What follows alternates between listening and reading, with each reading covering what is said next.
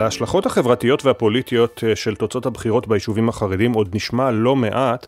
זה, אלה היו הבחירות הסוערות ביותר כבר שבועות ארוכים, גם כלי התקשורת החרדים וגם המנהיגים של הציבור החרדי היו עסוקים בדילים, בקרבות, בהכפשות.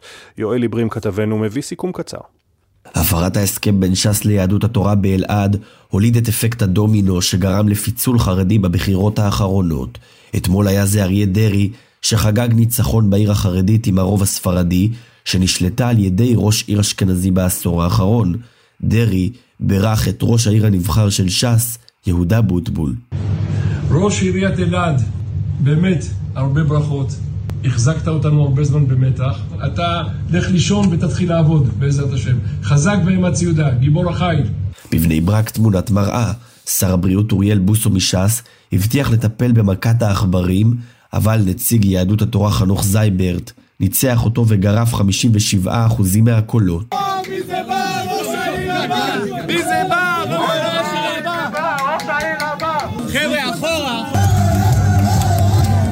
ובבית שמש אין חגיגות לחרדים בינתיים. המועמד האשכנזי שמואל גרינברג עלה לסיבוב השני, שם מתמודד כנראה מול ראשת העיר המכהנת עליזה בלוך, דתייה לאומית, שמחכה למעטפות הכפולות כדי להבטיח את מקומה שם מול נציג ש"ס משה אבוטבול, כך נשמעה בלוך.